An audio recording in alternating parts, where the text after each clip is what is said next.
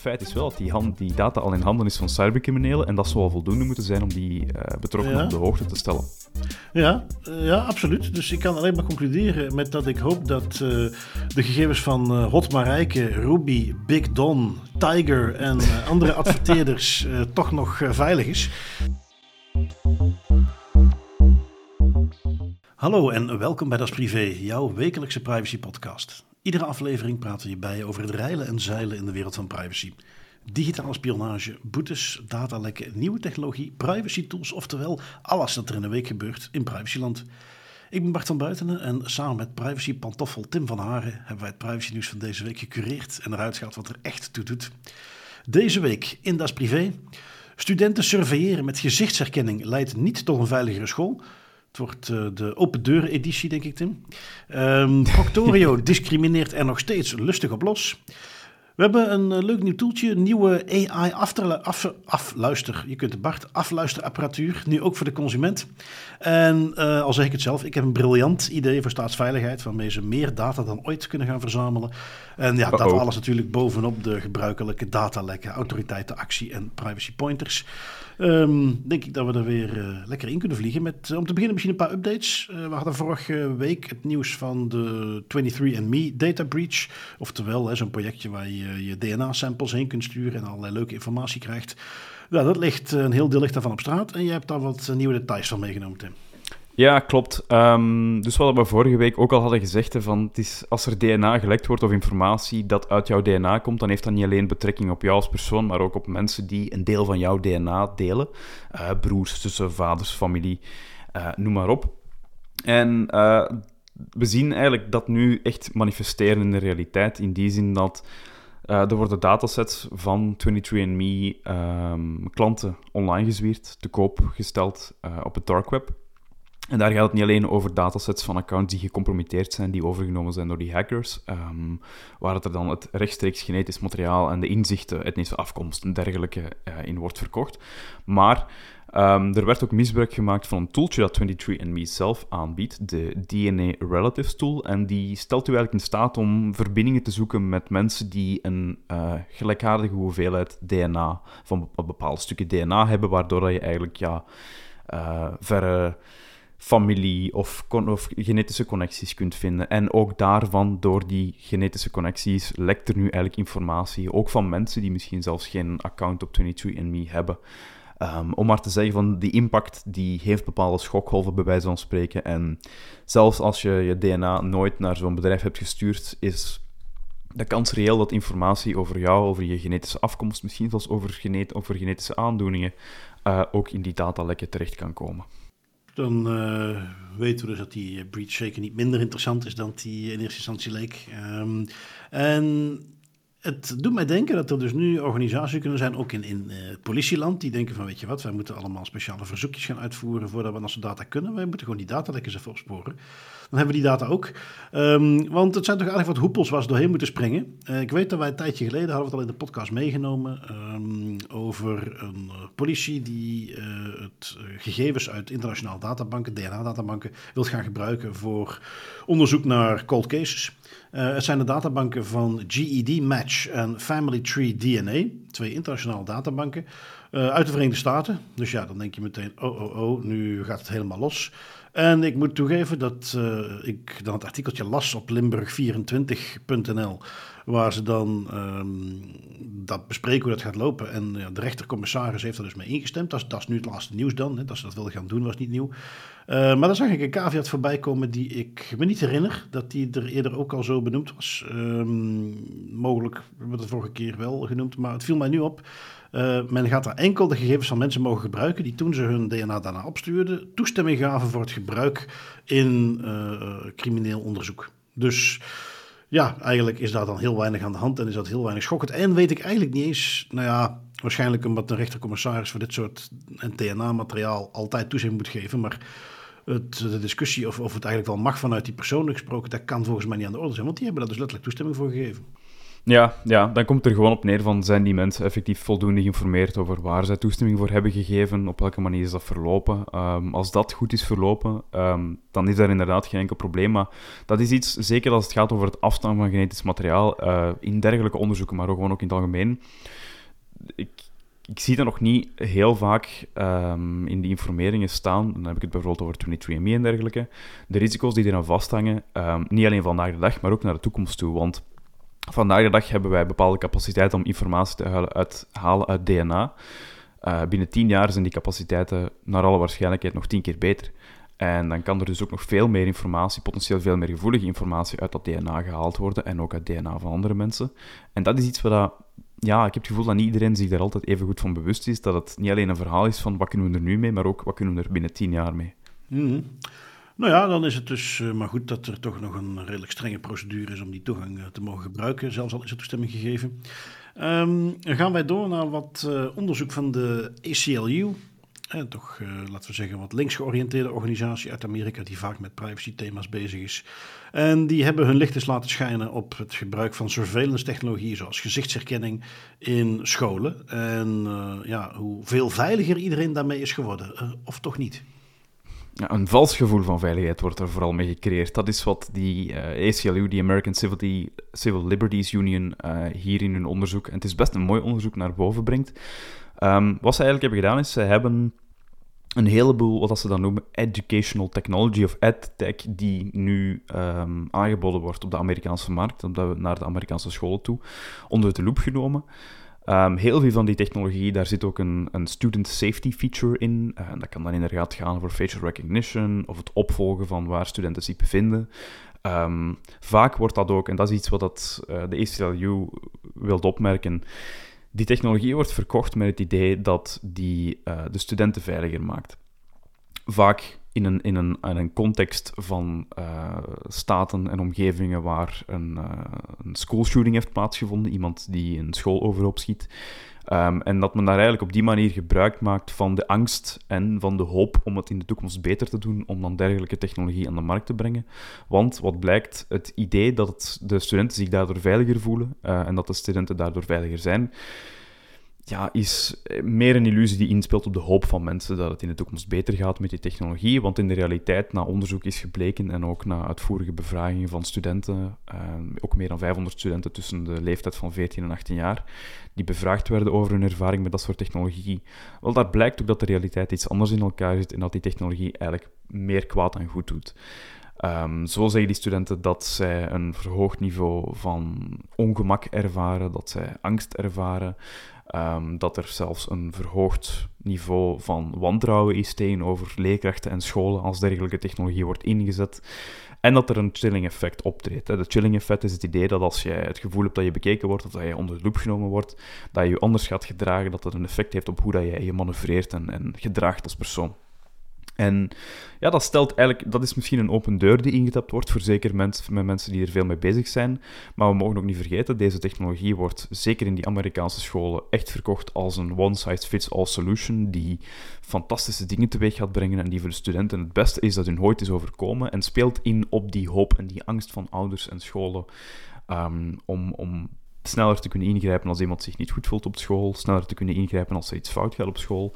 En wat blijkt, het heeft eigenlijk een averechts effect. Um, en dat is eigenlijk wat de ACLU hier ja, nu toch wel eens wil aankaarten nog eens. Ja, en uh, het belangrijkste statistiekje daarbij is ook, als je dan bijvoorbeeld kijkt naar camera's, uh, in, geloof ik dat ze zelf ook vermelden, in acht van de tien scholen waar schoolshootings zijn, hangen gewoon camera's. Dus ja, daarmee ga je het ook niet voorkomen. Um, ze hebben dus allerlei, ja, zoals ze dan zelf noemen, EdTech, Education Technology Surveillance, onder de loep genomen. 10 leading products. En wat ik ook nog wel opvallend vond, als je in de, de, appendix van dat rapportje kijkt naar het soort technologie, is, is ja, welke categorieën ze hebben. Ik, um, je hebt dus de klassieke surveillance-camera's, gewoon bewakingscamera's. Dan heb je uiteraard uh, de bewakingscamera's met gezichtsherkenning. En daar hebben ze dan x aantal bedrijven die ze opnieuw met leveren. Uh, toegangscontrole, ook weer met gezichtsherkenning. Um, en dan wordt het al wat spannender. Gedragsdetectie. Dus waarbij zij zeggen, ja, wij kunnen herkennen of um, iemand iets gaat doen of er iets gaat gebeuren.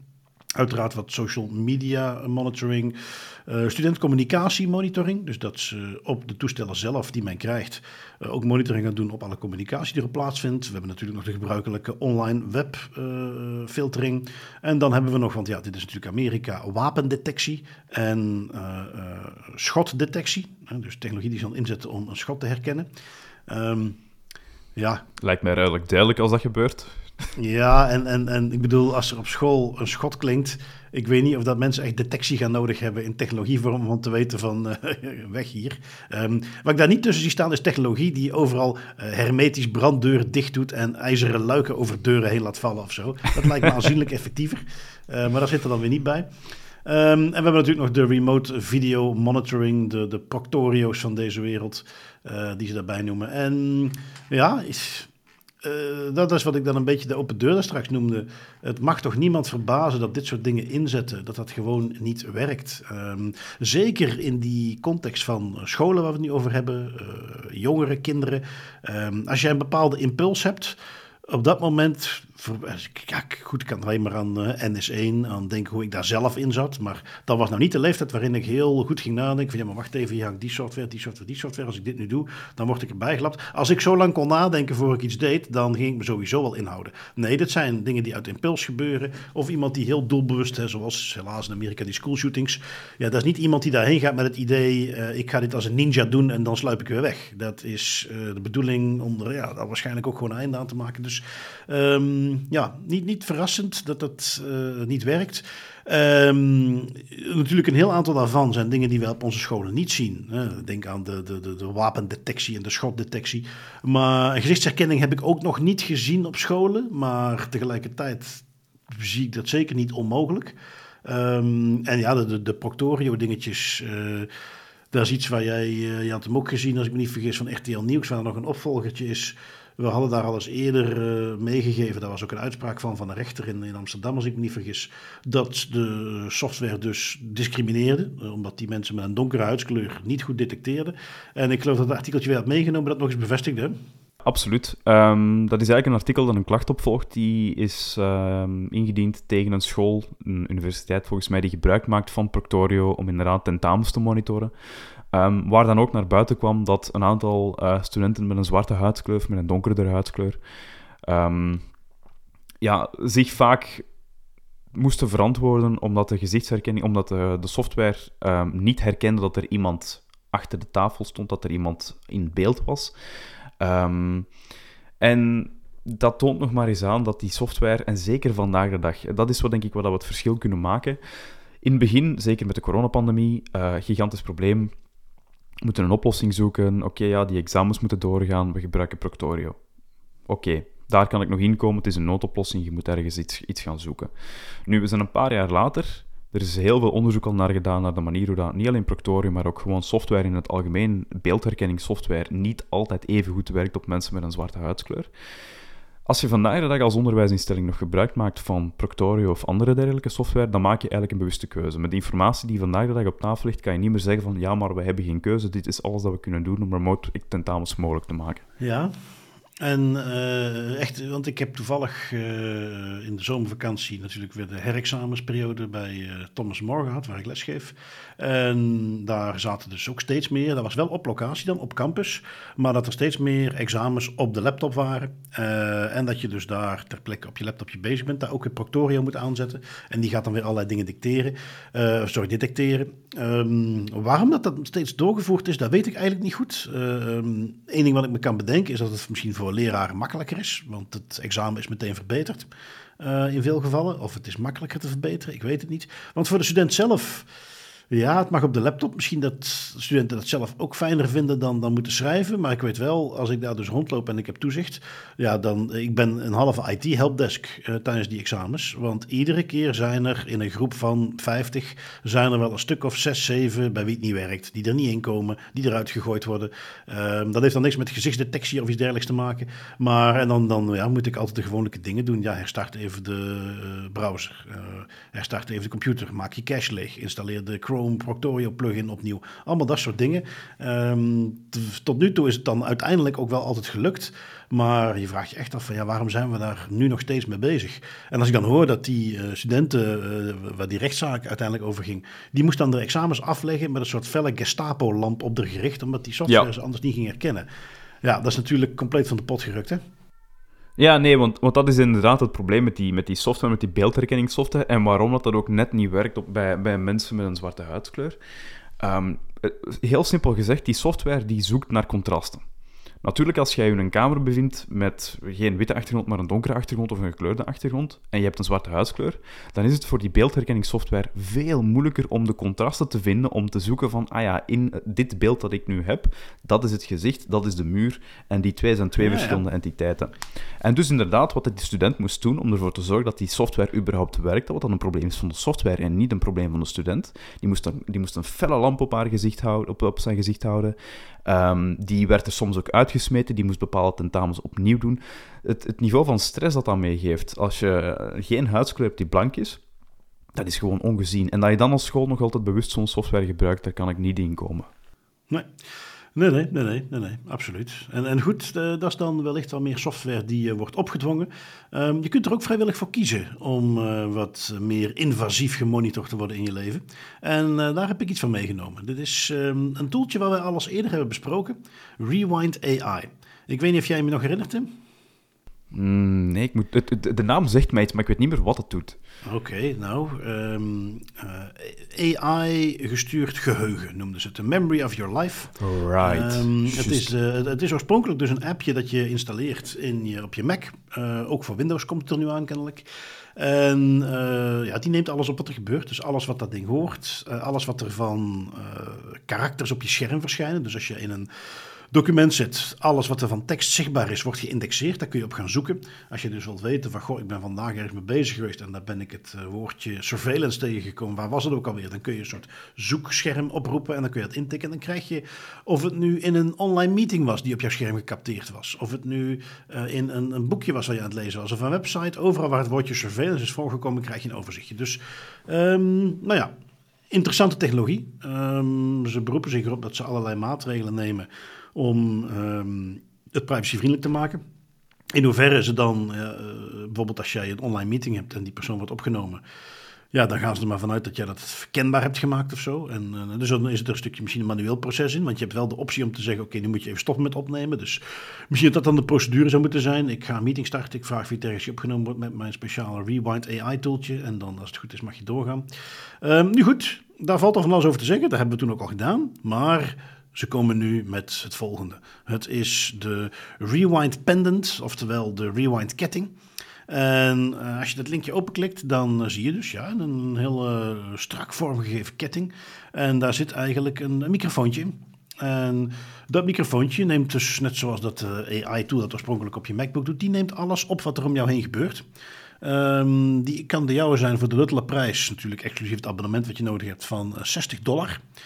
Um, ze eh, kondigen dan ook in de, als ze het hebben over de ketting, even aan van ja, eh, en by the way, we hebben ook features die uh, gaan helpen om mensen niet op te nemen die bij jou in de buurt zijn als ze dat niet willen. Zonder daar verder in detail te gaan. Nou ja, dan kun je raden wat de meest gestelde vraag is die ze vervolgens kregen. Um, maar ik wil toch nog even meegeven, ja, want dan kun je afvragen, maar wat wil je daar nou mee? En uh, ze geven daar dan wel een, eh, een, antwoord op. Ze geven een aantal uh, use cases die ze meenemen. Um, bijvoorbeeld, ben je vergeten wat jouw vrouw heeft gevraagd om mee te nemen uit de supermarkt? Nou, dan kun je dat uh, terugvragen. Um, heb je een hele dag een conferentie gehad en wil je samenvattingen delen met je medewerkers? Um, meer aanwezig zijn in je dagelijks leven en bepaalde momenten gaan boekmarken voor later. Um, automatisch to-do-list genereren. Als jij tegen iemand hebt gezegd: Oké, dat zal ik doen, dan ping, registreert hij dat en dan gaat dat op een to-do-lijstje terechtkomen. Um, zit je in de auto, en misschien dat je dat wel herkent, want helemaal gek is dit niet, hè? Uh, voor de duidelijkheid. Je zit in de auto en ineens komt er dat ene idee komt voorbij. Um, wel, nu kun je gewoon lekker tegen jezelf gaan praten en Rewind neemt het allemaal op. Um, uiteraard moet er ook een beetje uh, life improvement in zitten. Dus uh, je kunt ook inzichten krijgen in je leven. Um, wat was je aan het doen uh, wanneer jouw stem het meest opgewonden klonk? ik kan die denk ik best wel invullen, maar goed, Rewind ziet daar toch nog meer mogelijkheden dan het, het meest voor de hand liggende. Um, wanneer was je chagrijnig? wat zijn jouw meest gebruikte vulwoordjes? Eh? Dat zou je dan kunnen laten detecteren. Um, en ja, goed, dan hebben ze tenslotte nog eventjes, want ja, ook hier moeten we natuurlijk eventjes de, de, de, de kinderfactor meenemen. Je kunt de fantastische dingetjes die de kinderen tegen jou zeggen, kun je capteren voor later. En uh, ja, dat zijn dan de ideeën om uh, uh, ja, dat, dat, dat dingetje te gaan gebruiken. Zie je daar een probleem mee, Tim? Ik, ik heb een heel dubbel gevoel hierbij. Ik heb het al een paar keer gezegd, maar de science fiction nerd in mij zit bijna te kwijlen over het idee dat zoiets als dit, wat het eigenlijk een, een personalized artificial intelligence assistant is, die alles voor u doet en uw leven beter maakt, dat is fantastisch en super cool. En het is dan blijkbaar ook nog eens relatief uh, ja, goedkoop en beschikbaar voor een heel groot deel van de markt. 60 euro voor die hanger en dan 20 euro per, jaar, uh, per maand, denk ik, als een Netflix-abonnement. Op zich heel cool. Uh, vanuit een privacy-perspectief vind ik dit een ramp. Um, er zijn zoveel dingen die hier fout kunnen gaan. En dan heb ik het gewoon al over de, de simpele dingen, hè, zoals insider threats. Wat gebeurt er met al die informatie? Waar gaat dat naartoe? Wie heeft daar toegang toe? Uh, doet het bedrijf liggend zelf nog iets mee? Die analyses, de AI die niet goed werkt. Het zou allemaal lokaal moeten zijn. Hè? Dus dit is gekoppeld dan aan je telefoon en daar wordt het allemaal lokaal opgeslagen en geanalyseerd. Dus in die zin zijn ze nog wel mee. En ja, je moet het je even voorstellen. Uh, kijk iedereen heeft uitdagingen in zijn leven. Uh, een onderdeel van mijn uitdagingen zijn wellicht meer in de vorm van administratie, uh, dingen goed opvolgen. Um, en als ik dus iets rond mijn nek zou hebben, waarbij ik helemaal in, in een beetje de Star Trek vibe um, op een gegeven moment kan zeggen: Ah, uh, rewind, schrijf even op. Ik moet die en die en die dingen niet vergeten. Uh, maak daar trouwens meteen even een reminder van voor morgen om 10 uur. En zorg dat ik morgenavond een bloemetje koop voor mijn vrouw. Maak daar ook maar een reminder van. Nou, dat ik op die manier dingen zou kunnen meegeven aan het ding dat op mijn nek hangt. Ja, dat zou mijn leven heel veel beter maken. Uh, of toch vooral voor de mensen om me heen, moet ik eigenlijk zeggen. Um, maar dat is natuurlijk niet hoe dat ding werkt. Absoluut niet zelfs. En daar zitten we nog heel ver vanaf. Uh, ik bedoel, we hebben al tijdenlang met een Siri. Nou, ik kan nu eindelijk, hè, of op Google of op Apple, die assistenten. Ik kan nou eindelijk zeggen: uh, zet een timer van acht minuten en dat snapt hij meestal. Of maak een reminder aan voor morgen tien uur. Dat lukt ook nog wel, maar dat is zeker. Dan moet je heel bewust gaan commanderen en activeren. Um, en dat is ook niet wat Rewind nu zegt dat zij kunnen. Hè. Je kunt gewoon samenvattingjes krijgen. Of, of uh, dat hij dan iets op een to-do-listje zou zetten als hij dat detecteert. Ik, uh, kijk, dat moet of 99% van de tijd werken, of het is niet zinvol. En dan hebben we het nog niet, dat is degene die we natuurlijk even mee moeten nemen, um, ja, over iedereen die om jou heen zit. Want wat blijkt nu in het videootje wat ze daar dan ook eens over gepost hebben, zijn het eerder uh, ideeën die ze hebben om dat mogelijk te maken. En is dat helemaal geen ingebouwde feature. En die ideeën zijn dat ze bijvoorbeeld gaan wachten op verbale detectie van toestemming. Dus dat jij, zodra je met iemand tegenkomt of in gesprek gaat, voordat je een fijn natuurlijk gesprek kunt opstarten, moet je eerst even zeggen: Oh, wacht even, ik heb hier een AI-ketting om mijn nek hangen. Geef jij toestemming dat hij het opneemt? Nee, sorry, je moet even zeggen, ik geef toestemming dat je dit opneemt AI, ja? Oké, ja, oké, goed, wat wil je zeggen? Uh, ik weet niet, dat, dat, breekt de flow een beetje, dat was dan een van hun ideeën. En het tweede idee was van, ja, we gaan enkel uh, samenvattingen doen. Dus we gaan niet letterlijk de tekst opnemen, maar we gaan samenvattingen doen. Nu, daar even op inzoomend, is dit eigenlijk wel een, als we de GDPR pakken, is dit wel een probleem? Wettelijk gezien. Um, dat dingetje verzamelt, die slaat alleen maar uh, lokaal op geen verdere verwerkingen. Um, ja, je zou dit nog kunnen zeggen, dit is mijn huishoudelijke uitzondering. Ik gebruik dit gewoon voor mezelf. Die huishoudelijke uitzondering vind ik een heel interessante angle. Want inderdaad, als het nergens anders naartoe gaat en jij verwerkt het gewoon heel simpel weg, um, dan zou je ergens kunnen zeggen van dit valt onder die huishoudelijke uitzondering. Nu, stel dat het niet zo is, zie ik wel een potentieel probleem met die toestemming. Want het is een verbale toestemming. Je kan op geen enkele manier aantonen dat de persoon die die toestemming geeft, die persoon ook effectief is. Hoe gaat hij dat ooit intrekken? Dat, dus stel dat, stel dat het onder die huishoudelijke uitzondering valt, wat ik eigenlijk best wel stiekem een heel interessante casus vind. Want uiteindelijk, als het nergens anders naartoe gaat, dan is het gewoon ja, gelimiteerd tot wat jij lokaal doet op dat device. En dan valt het er in mijn ogen wel onder. Ja, dat vind ik een heel interessante eigenlijk. Ja, en dan hou je vet nog over, ook een, misschien een grappig weetje wat uh, voor de meesten wel of niet gekend is, maar uh, hier bij ons is het opnemen van een gesprek waar je zelf deelnemer van bent, is geen probleem. Uh, ook strafrechtelijk. Wat je er dan vervolgens mee kunt doen, hè, als ik dat dan op YouTube ga plaatsen, ja, dan zitten we al meteen wel in de dit is heel erg een probleem casus. Maar gewoon puur het opnemen van een gesprek is niet per se een issue. Dus uh, ja, ik, uh, als je dat zo even beluistert, denk je meteen van, oh wauw, wat een privacy nachtmerrie. Um, ik kan mij contexten bedenken waarin dit zou kunnen werken. Uh, waarin dit in ieder geval ook wettelijk zou mogen, GDPR-gewijs. Um, ja, wat je dan overhoudt, want we hebben natuurlijk meer, privacy is meer dan alleen de GDPR. Je zou uh, nog wel kunnen zeggen van, goh, is dit nog steeds niet een, een, een aantasting van mensen in de buurt hun uh, recht op eerbiediging van hun privéleven, hè, artikeltje 8 uit het Europees Verdrag van de Rechten van de Mens, omdat het misschien GDPR-gewijs kan, maar het is nog steeds een aantasting van privacy. Interessant. Um, en, en ja, uh, laten we maar samenvatten met te zeggen dat we in ieder geval kunnen vertrouwen op uh, technologische innovatie, zeker vanuit Amerika, om dat vraagstuk aan ons op te dringen. Um, want vroeg of laat komt het er gewoon. Ja, absoluut. En, en allee, ik was er nog even verder over aan het nadenken met die huishoudelijke uitzondering. Uiteindelijk, het enige wat dat ding doet, is Um, het automatiseert het, het, maken van notities en het maken van lijstjes van informatie die jij zelf als persoon lokaal bijhoudt. Het is eigenlijk niks meer dan het automatiseren van een persoonlijk notitieboekje in een bepaalde zin. En ja, op die, op die manier zie ik geen enkele manier hoe dat eigenlijk de GDPR-wetgeving erop van toepassing kan zijn. Nou ja, je, je, zou natuurlijk nog kunnen zeggen, maar goed, nou gaan we er al heel diep op in. Maar ik, ik, ken voorbeelden van zaken bij autoriteiten waarin op het moment dat ik dat kettingje dan om zou hebben als ik naar kantoor ga, dat ze dan al zeggen, ja, ho, wacht even, maar dat is de huishoudelijke uitzondering niet meer. Ja, ja, um, klopt, nu klopt. is het uh, professioneel. Maar goed, dan, oké, okay, dan is de GDPR van toepassing. Dan, is het, dan, dan zie ik nog steeds ruimte om wat te doen. In ieder geval... Uh, ondanks dat je meteen ziet naar privacy toe, dit kan issues hebben, vind ik het heel interessant. Vind ik het leuk om dat soort dingen op te volgen. En uh, ja, ik ben benieuwd hoe zich dat ontwikkelt.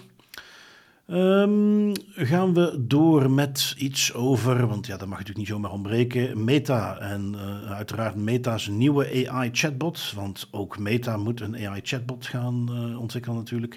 Um, en hoe die getraind is. En ja, dit past misschien in de categorie de Open Deuren podcast, of niet? Ja, ja, absoluut. Het is een beetje een rules for thee, not for me element dat we hier gaan bespreken. Um, want, heel simpel gezegd, de bedrijven die een paar jaar geleden nog het meest luid aan het, het luidst aan het schrijven waren, dat je niet zomaar informatie mag scrapen van de social media platformen, Twitter, Facebook, uh, Instagram, dat je dat niet zomaar mag gaan gebruiken voor compleet andere doeleinden. Dat zijn nu eigenlijk ook exact de organisaties die het gaan doen voor hun eigen doeleinden. Um, want waar gaat het artikel over? Het artikel gaat eigenlijk over Meta, die een nieuwe artificial intelligence assistent aan het trainen is. Uh, want uiteraard kunnen ze als zichzelf respecterend Silicon Valley big tech bedrijf niet onderdoen en moeten ook zij een artificial intelligence chatbot hebben die je gewoon kan gebruiken voor alles en nog wat. En zij zijn die aan het trainen op um, publiek beschikbare Facebook en Instagram posts. Nu, publiek beschikbaar, dus alles wat dan niet op een, um, op een bepaalde manier is afgeschermd, dus geen privéberichten, geen afgeschermde uh, profielen of kanalen, maar alles wat dat eigenlijk publiek ja, de wijde wereld in wordt gepost, bij wijze van spreken. Dat wordt nu gebruikt om Meta's AI-assistent te gaan trainen. Waar ik mij echt wel meteen ook vraag bij stel of dat de kwaliteit van de gemiddelde Facebook- en Instagram-post goed genoeg is om een artificial intelligence model te trainen dat uiteindelijk een AI-assistant moet worden. Ik heb daar mijn twijfels bij. Maar uh, ja, zo zie je maar. De, de bedrijven die het luisteren aan het roepen waren van nee, we mogen niks scrapen en je mocht dat niet zomaar doen, die zijn nu exact dat aan het doen om hun AI-modellen te trainen. Ja, nou, het mag uh, weinig verrassend zijn. Um, wat ik me even afvraag, misschien in een bredere context. Wat wilt zeker ook een Facebook, maar ook Snapchat bijvoorbeeld, die daar nu ook uh, mee uitpakken. Wat, wat, doet zo'n AI-chatbot eigenlijk? Waar is die voor nodig? Ik heb het mezelf ook afgevraagd. Ik heb daar uh, redelijk veel onderzoek naar gedaan voor mijn presentatie op Privcom. Vooral ook met, snap, met de Snapchat AI en My AI. En ja, dat, dat ding heeft bepaalde functionaliteiten, maar niks waar ik van denk van dit is nu echt baanbrekend of hier moeten nu echt veel tijd, geld en moeite in gaan steken. Die Snapchat AI bijvoorbeeld, ja, die weet uw locatie, die kan bijvoorbeeld zeggen van hier is de dichtstbijzijnde pizzeria of dit is een cool recept om te doen, om, om te maken in de keuken. Maar uiteindelijk die chatbots, hoe dat ik die vandaag de dag zie evolueren, zeker in dat soort implementaties, dat is een glorified zoekmachine die een deel van, van het mechanisme van zoeken wegneemt en dingen voorkoudt voor jou. Ehm, dat is wat ik nu zie. En dat is in mijn ogen ja, niet de beste manier om dat aan te pakken en ook niet de beste manier om die technologie in te zetten. Hmm. Nou ja, ik heb uh, in de zin van uh, iets wat we al veel vaker gehoord hebben, misbruik van gegevens. Er nog eentje ook uit het uh, Amerika, wij halen het nog eens het Land of the Free.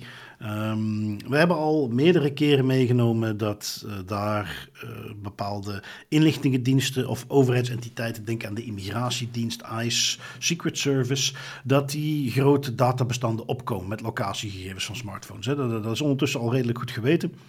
Um, 404 Media, ik benoemde ze de vorige keer al, hè, dat onderzoekscollectiefje wat ontstaan is uit een aantal uh, ontslagen journalisten, met het bedrijfje failliet ging van uh, Vice Motherboard. Opnieuw, good quality stukjes die ze maken. Um, en die hebben dus nog wat, wat een rapport gevonden waarin nog eens benoemd wordt dat die gegevens dus inderdaad aangekocht zijn, dat ze daar ook de wettelijke basis niet hadden, zelfs niet in Amerika kennelijk. Um, enige twist die ik er nog in terugzag, waarom ik hem ook mee wilde nemen, is omdat er een van onze favorieten in zat, namelijk Insider Threat. Want uh, een aantal medewerkers van uh, bijvoorbeeld de Customs and Border Enforcement, de CBP, die uh, ging het dan vervolgens gebruiken om de locatie van collega's ook te tracken. Dus die heeft daar zijn collega's ingegeven en dus gaan kijken wat zijn die allemaal aan het doen geweest de laatste tijd. uiteraard niet de bedoeling van die data, dus ook daar zat hem alweer een probleem. Um, maar het zet hem aan het denken. Want het idee is natuurlijk dat uh, ondertussen al, al jarenlang uh, inlichtingendiensten uh, likkenbadend kijken hoe allerlei onzinnige gratis appjes meer gegevens mogen verzamelen dan zij als inlichtingendienst. Dus uiteindelijk kunnen ze die gaan kopen. Um, dan kom ik even terug op mijn teaser die ik in het begin gaf van ik heb een fantastisch idee voor staatsveiligheid om meer data binnen te krijgen dan ze ooit voor mogelijk hadden gehouden. Um, ze moeten een freemium appje gaan maken. Uh, maak er een, een, een spelletje van. Uh, je kunt het low budget doen. Je kunt er een meme machine van maken. Waarin mensen memepjes kunnen maken. Uh, grappige fotootjes. Uh, een gifje erin stoppen. En dat dat populair wordt. Dat je op de jongeren richt. Um, je kunt er ook gewoon even geld tegenaan gooien. En daar echt een leuk spelletje van maken. Maar de clue is natuurlijk, waarom is het dan zo goed voor staatsveiligheid? Ja, aan de ene kant kun je natuurlijk toestemming vragen voor locatiegegevens. Um, je kunt daar dan misschien zelfs. Uh, en ik ben nu natuurlijk eventjes aan het overdrijven en lekker cynisch aan het zijn. Maar je kunt de privacy policy meenemen dat je ook meedoet en toestemming geeft voor het ondersteunen van de veiligheid van de Belgische staat. Doordat jouw gegevens ook gebruikt mogen worden voor staatsveiligheidsonderzoeken. Um, maar hier komt de echte crux, want het is freemium. Dus op een gegeven moment ben je het spelletje aan het spelen. En ja, je goed is op. Zoals we allemaal weten, dan moet je of gaan bijkopen. Of je moet een tijdje wachten. Alles om jou dan te triggeren om geld eraan uit te geven. Um, misschien wil je in het spelletje een nieuwe skin hebben. Nou, dat is ook iets wat betaald zou kunnen worden met uh, de veiligheidstokens die je kunt verdienen. En hoe kun je die verdienen in deze app van de staatsveiligheid? Men krijgt een opdrachtje. En afhankelijk van waar je woont, misschien is dat Molenbeek, misschien is dat een heel interessante locatie, krijg je een opdracht van ga naar deze locatie en neem daar en daar een foto van. Um, loop hier rond en bekijk wat je hier ziet. Uh, beschrijf wat, ga daar een uur zitten en beschrijf wie er komt en gaat. Um, dus een beetje crowdsourcen van uh, intelligence operaties, dat dan meebakken. En als je die opdracht dan vervuld hebt, dan krijg je weer veiligheidstokens en kun je weer verder met je spelletje. Ja, ik denk dat, ik, dat dit is de oplossing voor surveillance technieken voor staatsveiligheid. wat denk jij? ik vind het een bijzonder verontrustwekkend idee, om heel eerlijk te zijn. Uh, ik, heb dus, ik heb nu echt het gevoel dat er een of andere staatsveiligheidsagent zo naast zijn collega's zit te zeggen van write that down, write that down. um, dus dat is de ideale dekmantel ook. En stel pubers die een TikTok-filmpje aan het maken is, ergens op, in Molenbeek of bij een luchthaven. Oh, ja. Niemand... Dat boeit niemand. Iedereen heeft zoiets van, wow, whatever, pubers die weer al een TikToker zijn. Perfecte dekmantel hier, jij hebt al meteen, hè, we zijn hier meteen, uh, de, de, vibes aan het gaan voor de ontwikkeling van onze volgende start-up die we aan staatsveiligheid kunnen aanbieden. Want inderdaad, we gaan een share-optie met TikTok voorzien. Dus als je dan een opdrachtje moet doen met een filmpje, kun je er ook meteen een dansje aan koppelen. Kun je sharen op TikTok. Word je dan gepakt, kun je altijd zeggen van ja, dit was voor uh, TikTok. En ondertussen kun je al dansend allerlei dingen gaan fotograferen. Nou ja, goed, uh, mm -mm, een hit in wording denk ik. staatsveiligheid, onze gegevens staan op de website. Wij willen hier altijd over meedenken. Um, om jullie de 21ste, of bijna ja, 21ste eeuw in te sleuren wat betreft surveillance technieken. Um, Nu goed, mocht staatsveiligheid dat toch niet zo op zitten te wachten, kunnen we terugvallen op hun meer klassieke methodes. Um, die wilde ik ook even meenemen, namelijk als klein bruggetje uh, een, een, wat serieuzer bericht over staatsveiligheid, die um, onderzoek doen naar het Luikse Alibaba-magazijn. Um, Alibaba, wel bekend bij ons van AliExpress, waar je voor onmogelijke prijzen uh, veel te goedkoop en dus kwalitatief zeer teleurstellend materiaal kunt kopen, wat veelvuldig gebeurt. Um, ja, dan moet je een paar weken tot een maand wachten, wordt dat netjes opgestuurd en dan komt dat terecht in het Luikse Alibaba-magazijn. Nu, waarom heeft staatsveiligheid daar interesse in? Ja, er is natuurlijk Chinese wetgeving die ieder, uh, iedere organisatie, iedere Chinese organisatie verplicht om data door te geven. En men heeft zich gaan bedenken en de dus trouwens de, The Guardian en de Financial Times die hiermee kwamen. Ik heb dat niet uit een, een Belgische krant. Uh, vreemd genoeg zou ik bijna zeggen. Die vinden dat de gegevens die door zo'n logistieke hub passeren, uh, of het nu om goederenbewegingen gaan, of het nu om, zoals ze het dan kennelijk noemen, lokaal sentiment, maar ook consumentengedrag uh, en dus onze persoonsgegevens, valt daarmee uh, te bespioneren, wordt doorgegeven naar China. En dat was dus reden voor staatsveiligheid om die lokale hubs in de gaten te gaan houden. Um, wat dat inhoudelijk precies betekent, of ze er nu binnengebroken zijn of gewoon buiten in een busje zaten, of dat wordt niet nader gespecificeerd. Maar ik vond op zich wel interessant principe dat toch ook op dat niveau staatsveiligheid zich daar allemaal bezighoudt. Ja, ik vind dat heel tof om te, om te zien dat ze zich daarmee bezighouden. En ik vind het ook interessant omdat dat legt eigenlijk een punt bloot dat al een aantal keer ook werd aangehaald in discussies en ook op politiek niveau wel speelt. is namelijk het idee dat, um, zeker bij die, bij die grote Chinese uh, gigacorporaties, de vestigingen, de entiteiten die ze eigenlijk uh, ja, plaatsen in Europa, in de Verenigde Staten, uh, die worden ook wel vaak gezien als, als een verlenging van um, ja, bij wijze van spreken, Chinese toezicht, uh, de Chinese manier van werken. En kunnen dus inderdaad op die manier wel potentieel een gevaar betekenen op het vlak van spionage en op het vlak van inlichtingen verzamelen. Um, en ik, ik vind dat interessant om te zien dat men daar dan op die manier mee omgaat. Ja, ja en dat toch, uh, ja, toch ook wel het gevaar ziet en mee bezig is, vond ik ook interessant. Ja, voilà. Um, ja, ik vind het gewoon af en toe ook interessant om, om mee te nemen hoe dus men op, op, staatsniveau daar uh, op die manier mee bezig is. Dat het niet alleen iets is waar wij misschien met, met onze consumentenprivacy, maar dat dat op het niveau komt. Dat, zoals dat met TikTok destijds eventjes een hot topic was. Uh, dat echt staatsveiligheid zich daarmee bezighoudt. Um, goed, dan heb je op hetzelfde niveau software die dat soort surveillance kan uithalen. Ook een beetje staatsniveau. En we kennen de NSO-groep al een tijdje uh, met hun variant van de, de, de Pegasus malware. Die uh, heeft is veel onderzoek naar gedaan. Maar zoals we al wel eens aangehaald hebben, het is bijna een, een bekende categorie exportproduct vanuit Israël. En er is nu een andere die een beetje het nieuws komt. En daar heb jij wat van meegenomen, Tim, de Predator spyware. Ja, dus de, de Predator spyware die door Amnesty International technisch redelijk hard onder de loep is genomen, die daar een, een heel goed rapport over hebben gemaakt, dat eigenlijk echt onder de motorkap gaat kijken hoe dat die spyware werkt.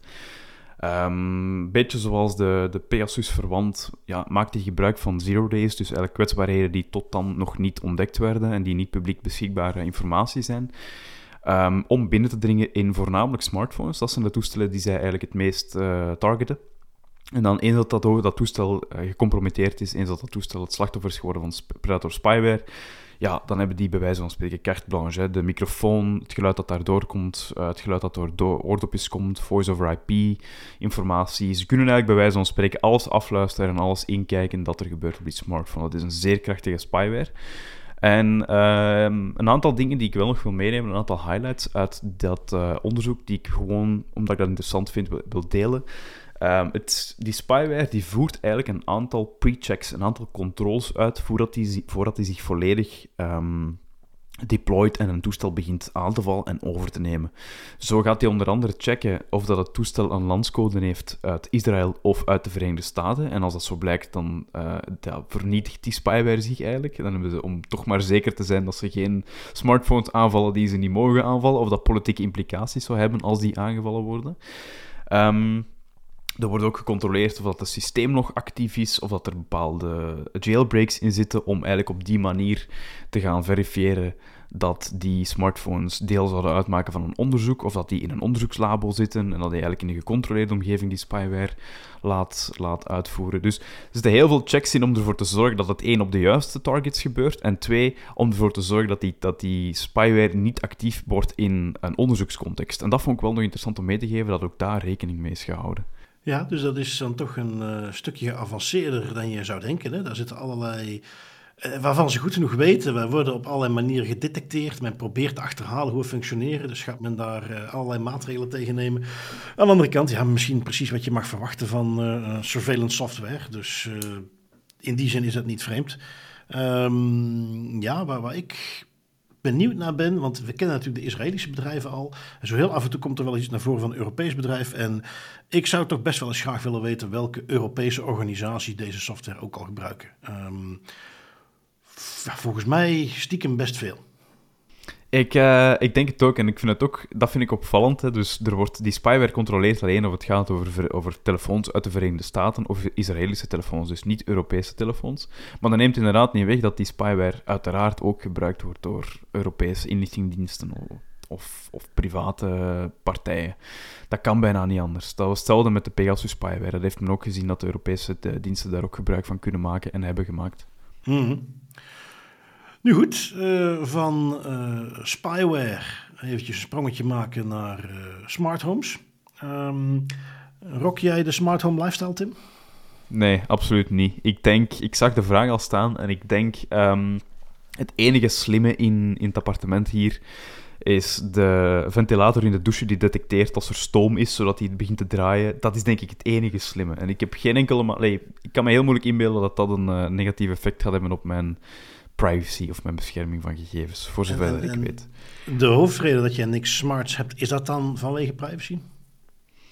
Uh, wat de hoofdreden is vooral dat ik er geen nood aan heb, om heel eerlijk te zijn. Um, ik, ik, ja, als ik, het, het, is allemaal wel tof. Het is een leuke gimmick. Hè. Je, je lichten van op afstand kunnen besturen of je verwarming van op afstand kunnen besturen. Maar om heel eerlijk te zijn, ja, het appartement waar, waar mijn vriendin en ik nu in wonen in Brussel, uh, is ook niet het grootste appartement. Ik heb dat niet nodig. Er is geen, ik zie geen noodzaak. Um, en het feit dat het dan inderdaad vanuit privacy-overwegingen uh, beter is om het niet te doen, is natuurlijk mooi meegenomen. Het is dus niet dat jij, jij zit nog niet in de, de villa-omgeving waar je meters moet lopen om het licht aan te kunnen doen. En dat je op een gegeven moment zegt: Oké, daar wil ik een, een oplossing voor. Um, ik vind het fantastisch dat je zegt: nog niet. Ja, tuurlijk, tuurlijk, tuurlijk. Hè? Ambitie, hè? ambitie. Um, het, waarom kom ik hierop? Uh, eh, GFK, eh, een of ander marketingonderzoeksbureau, die hebben een uh, onderzoekje gepubliceerd. Dat ging vooral over smart homes en, en, en waarom mensen dat kopen en wat je er al mee kunt verbeteren en hoe het goed is voor de natuur. Maar er zat één statistiekje in waar mij wat triggerde. Um, want zij hebben dus een onderzoek gedaan, ja, volgens hun statistisch relevant, in de zin dat zij uh, duizend mensen 18 plus hebben geïnterviewd in Nederland, moet ik erbij zeggen. Um, en een van de redenen die dan werd aangegeven, of de reden, de nummer één reden eigenlijk, uh, al jaren zeggen zij volgens onderzoek, de barrière om niet te kopen, is dat mensen zich zorgen maken om hun privacy. Um, en dat verbaast mij eigenlijk heel erg, want uh, ja, kijk, dat wij beroepsgedeformeerd als we zijn geen smart TV willen. Um, ik heb voorlopig nog steeds gewoon domme tv's. Ik weet niet of ik dat ga vol kunnen houden als ik mijn tv moet vervangen ooit. Um, ik heb lampen, ja, die kan ik wel met een afstandsbediening doen, maar dat, dat, dat, die zijn dom in de zin van, dat is een bakje, dat zijn lampen die ik eraan moet koppelen, die, die IKEA Trafiek, of hoe ze ook heten, dingen. Daar zit niks smarts in, die zijn gewoon aangesloten op dat uh, stekkerdoosje of dat kastje wat ik heb liggen en dan kan ik lampen mee aandoen, allemaal tegelijk, of niet. Nou, geen wifi-signaal of niks. Dus ja, dat, valt zeker niet onder de categorie smart home. Nou, dat, is iets waar ik toch best voor te vinden ben. Maar dat 57% zegt dat ze zich vooral zorgen maken om privacy, ja, ik had dat niet gedacht. Nee, nee als we, als we zo'n bevragingen zien, ook als we die meenemen in de podcast, meestal is dat 1 vierde, 25 procent, misschien iets meer. Dat zijn zo wat de verhoudingen, maar meer dan de helft, bijna 60 procent, dat vind ik wel imposant. Um, ergens misschien komt dat ook door het feit dat ja, die smart homes worden ook vaak geassocieerd met de, de Google Nests of de Alexa's en dergelijke. En die komen nu eenmaal niet altijd bijzonder goed in, in de media terecht. En dat kan misschien wel ergens daar een link gelegd worden met het feit van ja, die, die smart home assistants en de manier waarop die eigenlijk allemaal werken. Um, roept toch nog heel veel vragen op. En dat is nog concreet genoeg dat de meeste mensen ook wel begrijpen van hier is potentieel wel iets aan de hand. Nou, misschien zou het hem dat zijn. Misschien inderdaad dat in die zin, want ik ken dan de... ik, lees, lees regelmatig tweakers.net. Daar gaat ook heel vaak, ook in een podcast over smart homes. Hebben ze het ook vaak over Home Assistant, de, de, de smartphone setup die je helemaal lokaal kunt draaien, gewoon in je huis. Uh, waar dus er op geen enkele manier uh, gegevens naar buiten gaan. Ja, dan is dat het issue helemaal niet. Dan is het bij mij inderdaad, wat mij tegenhoudt, is gewoon ja, de effort die ik erin zou moeten stoppen. Ik vind het fijn als ik ochtends beneden kom, dat ik maar op één knopje moet duwen en alle lampen gaan meteen aan. En daar stopt mijn smart behoefte eigenlijk wel. Um, thermostaat is voor mij slim genoeg. Indien kouder dan dit, graag warmte bij. Meer moet daar niet bij zitten. Uh, ik hoef geen appje om dat wel of niet van uh, op mijn werk of ergens anders aan of uit te kunnen zetten. Um, dus nee, ja, dat, dat, dat, zou ik dus verwachten dat dat gewoon de hoofdreden is. Um, dat mensen er gewoon de behoefte niet hebben. Maar goed, dat is misschien ook tegelijkertijd een soort conclusie die men niet mee wilt geven uh, uit een, een, marktonderzoek naar de behoefte aan smart homes. Dus de vraagstelling zal daar wel niet op gericht zijn. En nee. dan kom je dus kennelijk met als grootste bezwaar privacy. hey, als dat tot gevolg heeft dat de, de marketingmensen van allerlei smart home producenten, uh, componentenproducenten dit lezen en denken van oei, misschien moeten we toch eens meer aan privacy gaan doen. Ja, daar kan niemand bij verliezen. Hè? Um, zeker ook omdat ik denk dat de meeste mensen die echt geïnvesteerd zijn in smart homes en die daar echt veel mee bezig willen zijn, zijn ook mensen die meer ja, geeky zijn aangelegd. Niet allemaal natuurlijk, maar ik denk dat er wel veel tussen zitten die, die daar wel graag mee spelen en graag technisch mee bezig zijn. Het zijn ook net dezelfde mensen die al eens vaker kritisch gaan nadenken over wat voor soort data dat er hier en daar wordt, wordt ingezwierd, omdat die daar meer inzicht in hebben.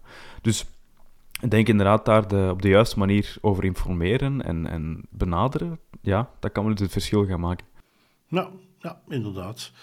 Uh, goed, dan gaan we eventjes naar uh, datalekken. Uh, Uiteraard zit daar het gebruikelijke blikje ransomware bij. Um, maar we hebben er eentje van uh, wat dichter bij huis, redlights.be. En ja, dat is geen verkoper van uh, smart lights, maar van een heel ander soort service.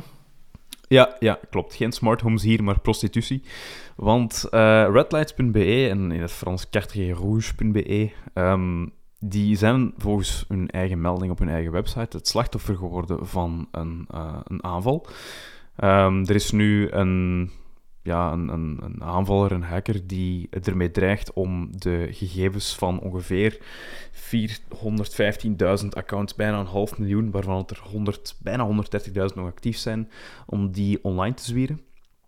Um, probleem is, waar, op zich, ja, feit van de context en redlights.be, dat maakt het natuurlijk wat gevoeliger. Het gaat hier ook niet alleen over de klanten zelf, maar ook over uh, eh, 41.000 adverteerders, zoals de website het zelf noemt. Maar dat zijn eigenlijk dan de mensen die zich aanbieden als uh, prostituee. En het probleem dat ik hier vooral mee heb, is de manier hoe dat de transparantie in elkaar zit en hoe dat de berichtgeving is gegaan. Want ze schieten zichzelf, een klein beetje in, in de voet met te zeggen van... Um, we hebben al een een tijdje gesprekken met de kwaadwillenden die die data hebben gestolen. Dit is het eerste bericht dat wij hierover meegeven. En dat is in mijn ogen fout. het feit dat jij al waarschijnlijk weken weet dat jouw data gecompromitteerd is, dat best wel gevoelige data ook van, van prostituees gecompromitteerd is, ehm, en dat je daar geen melding van maakt, dat je eigenlijk nu pas naar buiten komt omdat de gesprekken fout zijn gelopen, vind ik een heel foute manier om dat aan te pakken. Um, want voor hetzelfde geld waren die gesprekken goed gelopen. Waren die mensen absoluut niet op de hoogte geweest van het feit dat zij betrokken zijn bij een datalek en dat hun data alsnog misschien op het dark web terecht gaan komen. Dus dat vind ik wel onfortuinlijk. Ondertussen lopen de onderhandelingen kennelijk. Um, ja, ik kende de website niet, dus ik dacht, weet je wat, ik ga eens heel eventjes kijken uh, wat die website is. Uh, meteen vielen mij een aantal dingen op. Ja, ik bedoel, uiteraard snap ik als het red lights is en de context waar het over gaat. Maar um, wat valt mij meteen op? Je komt op de website en je krijgt een, uh, je moet toch eventjes de privacy note uithangen, een cookie banner. Dan kun je klikken op akkoord of instellen. Als je op instellen klikt, dan kun je helemaal niks. Dus je moet altijd terug en je moet altijd op akkoord drukken. Al opvallend. Niet hun grootste probleem op dit moment.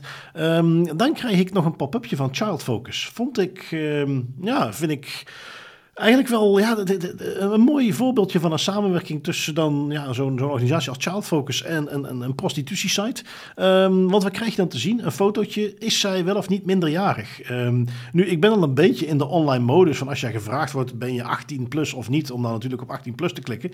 Dat moest ik hier even niet doen, want de vraag is dus, is zij minderjarig of niet? Nou goed, ik zie Child Focus staan. Ik denk, oké, uh, ik zal maar even op uh, is, niet, is, is nog minderjarig klikken. En dat is dus een soort awareness pop-up. Van gebruikers van de site van Let op, krijg je de indruk dat iemand minderjarig zou zijn, geliefd dat even te melden via dit nummer of via dit formulier. Ja, vind ik eigenlijk heel goed gedaan. Uh, heel netjes. En, en ja, daar werken ze dan toch ook aan mee. Um, en ja, dan kom je dus voor de rest dan op de site. Uh, ja, interessant, uh, zullen we maar zeggen. Ja, daar kun je op zien wat je mag verwachten. Mensen bieden zich aan met allerlei foto's. Maar staat er nu ook al in het groot een waarschuwing, beste adverteerder. Mooie term trouwens, hè, om te zeggen... Mooie eufemisme, ja, ja, ja. diensten aanbiedt. Adverteerder. Het is iets wat anders. Uh, beste websitebezoeker. Een hacker is binnengedrongen en heeft privégegevens uh, gestolen van adverteerders en bezoekers. We hebben het datalek snel gedicht en extra beveiliging geïnstalleerd. Dus het is nu weer helemaal veilig. Voor mij strookt dat niet helemaal met de context. Ja, we zijn trouwens ondertussen nog aan het onderhandelen met uh, de hackers. Um, het is vaak toch iets waar men niet zomaar de boel weer dicht heeft. Nee, nee, ik moet daarbij zeggen, het feit dat ze er nu mee naar buiten komen, dat is echt belangrijk om te onderstrepen, is omdat de gesprekken tussen, met, uh, tussen de site en de hackers uh, gestopt is. Dus er is iets fout gelopen in de onderhandelingen. Er wordt waarschijnlijk ja, niet betaald of het bedrag was te laag voor de hackers. Uh, waardoor die onderhandelingen nu effectief gestaakt zijn. En nu pas komen ze naar buiten met die informatie. En nu pas gaan ze partially intended met de billen bloot en zeggen ze van ja, wij zijn gehackt en jullie gegevens liggen waarschijnlijk binnenkort op straat of worden verkocht aan de hoogste bieder. En het is, het is dat mechanisme van wij waren nog in onderhandeling en daarom hebben we niks gezegd, waar ik wel ergens een probleem in zie, want het is niet omdat je het onderhandelen met, met de hackers dat je nog niks mag melden aan de betrokkenen. Zeker niet in deze context waar de hackers de informatie al hebben. Dat is op dat moment is, is het, heeft de data breach zich al vertrokken. En eh, misschien is het risico nog niet gigantisch groot, omdat de hackers nog in onderhandelingen zijn. Maar het feit is wel dat die, hand, die data al in handen is van cybercriminelen. En dat zou wel voldoende moeten zijn om die uh, betrokkenen op de hoogte te stellen. Ja, uh, ja, absoluut. Dus ik kan alleen maar concluderen met dat ik hoop dat uh, de gegevens van uh, Hot Marijke, Ruby, Big Don, Tiger en andere adverteerders toch nog veilig is. Um, want uh, dat dit natuurlijk een, een, uh, ja, een datalek is met potentieel best grote gevolgen, zeker ook voor de adverteerders, is toch niet te onderschatten. Um, nou, van uh, prostitutie-website in België meteen al eventjes door naar het betere autoriteitenwerk. You will respect my authority! Van een website voor het registreren van sekswerkers in Nederland is iets waar de AP moet concluderen dat ze dat misschien toch niet zo'n goed idee vinden. Nee, er is in Nederland een uh, nieuw voorstel, de Wet Gemeentelijk Toezicht Seksbedrijven. Dat is ook een hele mond vol. En die uh, moet voorzien dat gemeenten seksbedrijven kunnen verplichten om persoonsgegevens van sekswerkers te registreren. Um, dat idee erachter is heel simpel. Dat zou mensenhandel moeten tegengaan. Dat moet meer transparantie brengen in de seksbranche. Uh, ook naar gemeentes toe. Um, nu, de, het, het, gedachtegoed en het concept op zich snap ik ergens wel en ondersteun ik ook volledig. Hoe meer transparantie erover, hoe beter. Daar is niks mis mee met sekswerker zijn. En dat is iets wat je ook gewoon moet kunnen doen.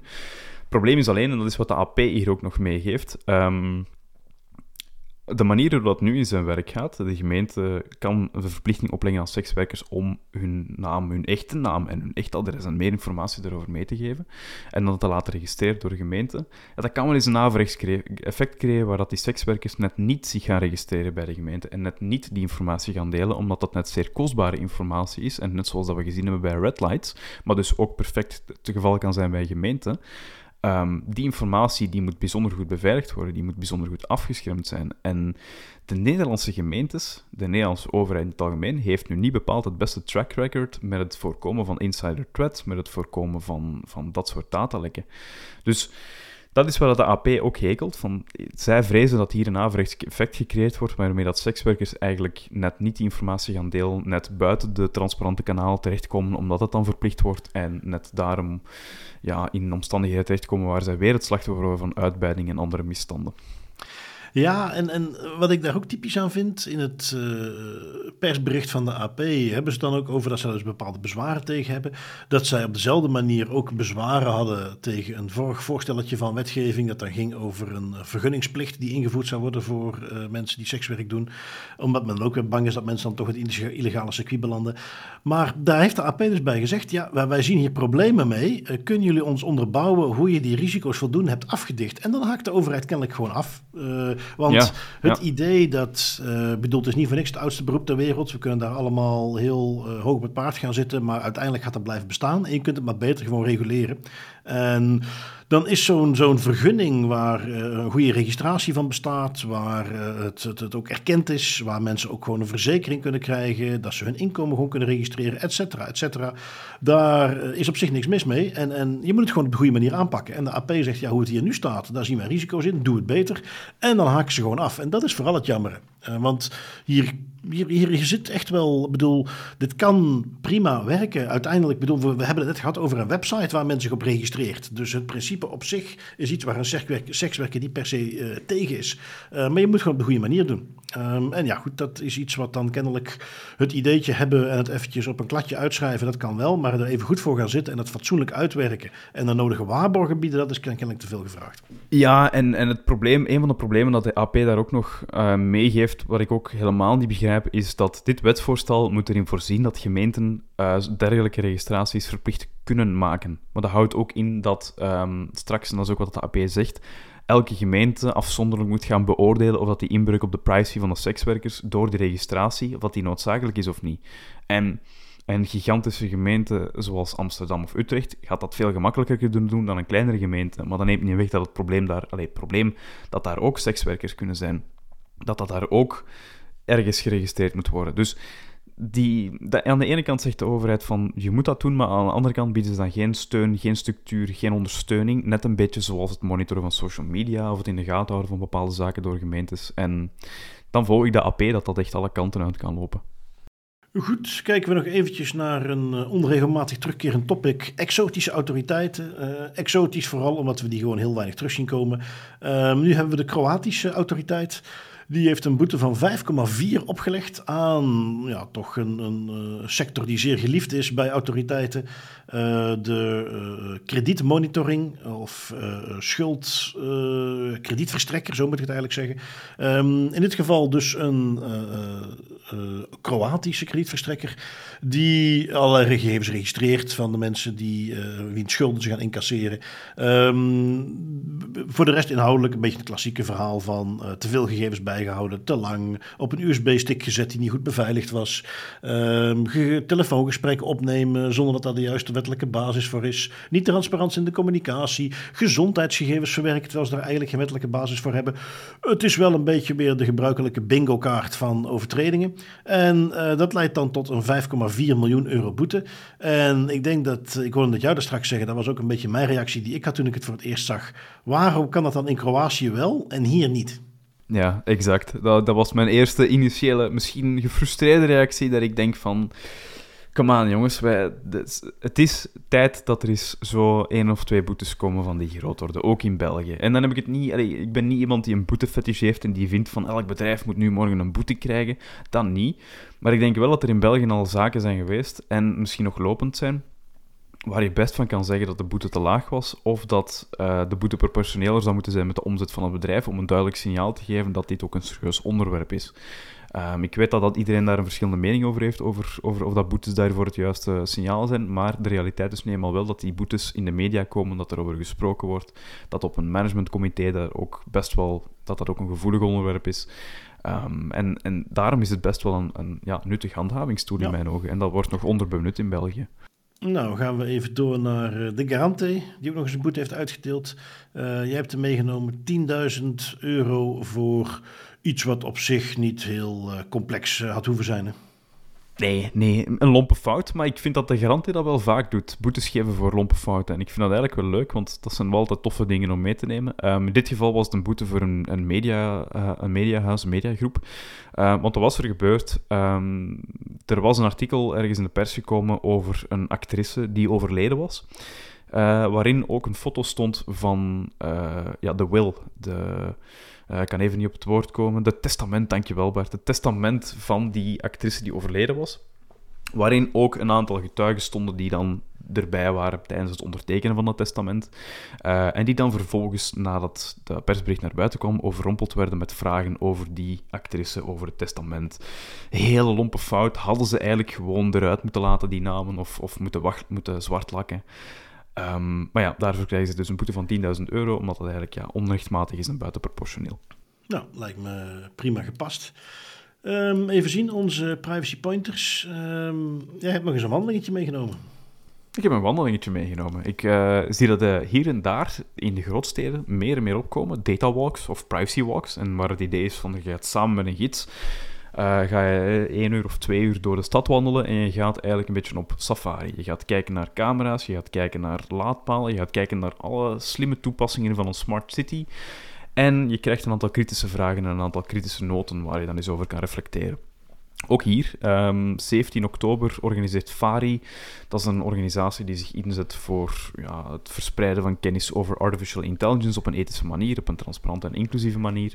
Um, op 17 oktober in Brussel geven zij een data walk, een rondleiding in Brussel, waar zij gaan stilstaan bij uh, dat soort smart city toepassingen en dan ook kritisch daarnaar gaan kijken. Oké, dus nu ook in Brussel zo'n uh, data walk. Ik heb uh, een eh, pointer meegenomen die misschien niet helemaal privacy gerelateerd is, maar Dries de Poorter is hier al vaak voorbij gekomen. Kunstenaar die allerlei interessante projectjes uitwerkt. Daar zit vaak een privacy component aan. Deze dus iets minder, maar ik vond hem nog steeds wel heel erg leuk. Zijn nieuwste project is namelijk Recharge. En uh, het kunstwerk komt er in feite hierop neer. Daar is een installatie die is zo gemaakt. Je kunt daar je telefoon opladen. Maar je kunt alleen maar de telefoon opladen als je in de stoel gaat zitten met je ogen dicht. Uh, er is dan dus een cameraatje die het dan registreert. Anders laat jouw telefoon niet op. Met dan het idee, uh, laat je telefoon op en laat jezelf op. Um, ja, het is altijd weer, ik vind dat bij, bij, bij Dries altijd zo leuk dingen die tot denken aanzetten. Uh, hier ook weer. Ik vind het een, een heel leuk principe. Um, ik heb het linkje even toegevoegd waar je de installatie kunt zien. Waar je ook kunt zien waar je het kunt gaan bekijken. En dat was mijn uh, niet zo heel erg privacy pointer voor deze week. Ik vind, ik vergelijk Dries, ik vind Dries altijd zo'n klein beetje de Black Mirror van de digitale kunstprojecten, omdat die u effectief ook echt aan het, aan het denken zetten. En ook hier, ja, love it. En oké, okay, ja, het is niet echt privacy gerelateerd, maar wij nemen ook wel eens af en toe een uitstapje in het meer filosofisch of ethische van de digitalisering, dus dat past helemaal binnen dat sujet. Goed, dan uh, hebben we het weer gehad voor deze week, Tim. Uh, iedereen weer heel erg bedankt om te luisteren. Bedankt om mee te doen. En wij spreken elkaar ten laatste volgende week weer. Yes, tot volgende week.